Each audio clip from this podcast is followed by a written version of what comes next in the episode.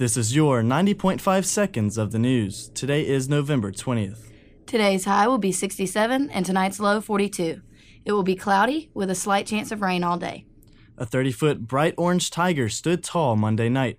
As expected on a campus that bleeds garnet, it did not last long. It took just three minutes for the structure, built by U S C engineering students, to burn, leaving behind a charred skeleton of the creature it once was.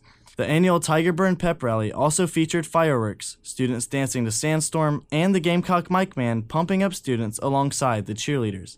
After dance performances and chants of the crowd, the eulogy was delivered and the tiger went up in flames. Though she says Ticketmaster is doing just fine with student ticketing, Director of Student Services Anna Edwards still has her issues with the system after its first season. Her questions have to do with U S C's culture and why so many students leave football games early or fail to come at all. As the number of requests and students scanning into games tapered off throughout the season, no-shows rose. A number of possibilities are being looked at to make changes to the system for the next year, including possibly charging for and assigning seats to students. Through all the back-and-forth jabs, Steve Spurrier admits that he likes Dabo Sweeney.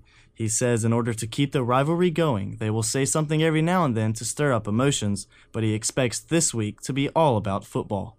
College football rivalry is not the only thing likely to stir up some trouble this week during Thanksgiving. Read more about possible trouble areas with the family this holiday break, as well as all of the full news and sports stories. Find exclusive videos and even more at daily gamecock dot com. Sydney Patterson, Paul Kritzman, ninety point five seconds of the news.